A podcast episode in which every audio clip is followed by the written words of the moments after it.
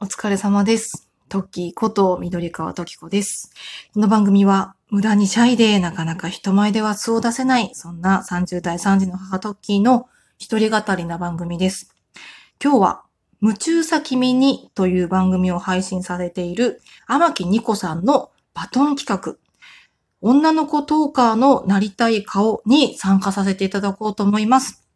こちらのトークは、えっと、私はね、まあまあ一服というコラボ番組でも一緒に配信させてもらっている、今何名のトウキさんからのバトンで受け取りました。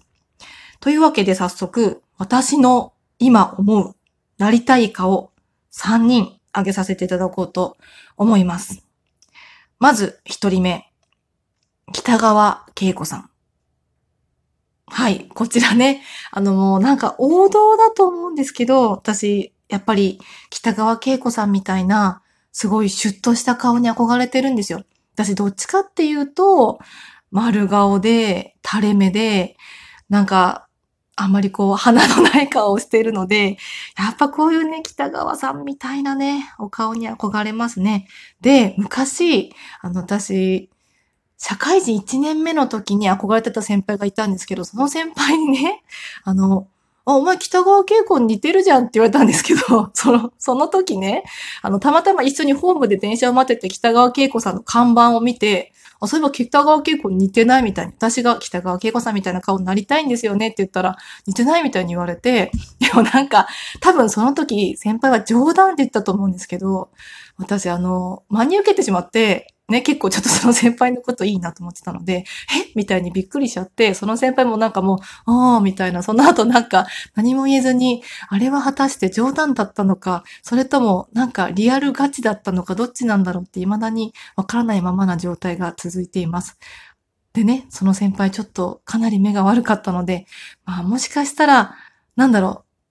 う、ワンチャン、北川景子に似て見えてたのかななんても思ったりしてる。そんなちょっとね、甘酸っぱい思い出があったりする北川景子さんでございました。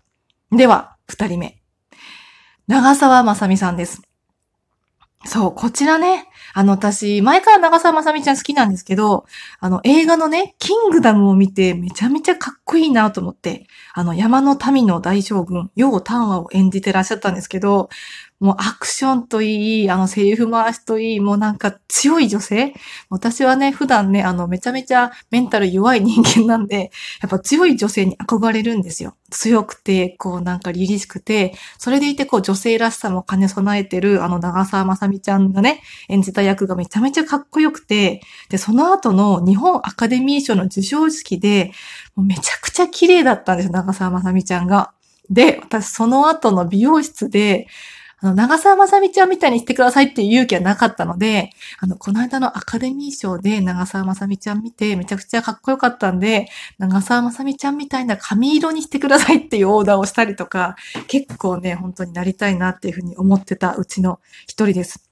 さっきの北川景子さんも長澤まさみちゃんも、どっちも実はね、同い年ぐらいなんですよ。北川景子さんは1986年生まれで、私と確か同い年で、長澤まさみちゃん1個下かななのでなんかちょっとね、リアルな感じで選んでみました。そして3人目も、実は私と同い年の方です。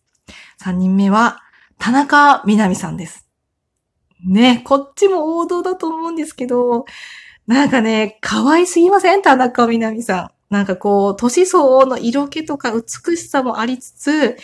可愛らしさを兼ね備えてるっていうのがめちゃくちゃいいなと思ってて、そう、私、あの顔になったら、あの、なんていうの、あざと可愛いをめちゃくちゃ発揮して男性をと、虜にしたいというか、手玉に取りたいというか、なんか一回ぐらいはやってみたいんですよね。あのあざとい感じっていうふうに思ってますね。なんか北川景子になったら、カフェのなんかちょっとこうカウンター席みたいなね、椅子の高いさ、座りにくいところで座って、ちょっと横顔で男からナンパ待ちをしてみたいなとか思うし、ね、田中みな実になったらこうね、簡単にボディタッチとかして、あのあざと可愛い感じで男性を落としてみたいななんていうふうにも思ってしまう今日この頃です。はい。というわけで、バトン企画でございました。次は、気ままにゆるトークの猫柳さんと、ヘタレブレイブに生きろの奈良吉さん、二人にバトンを渡していこうと思いますので、そちらもぜひ聞いてみてください。それでは皆様、今日もお疲れ様です。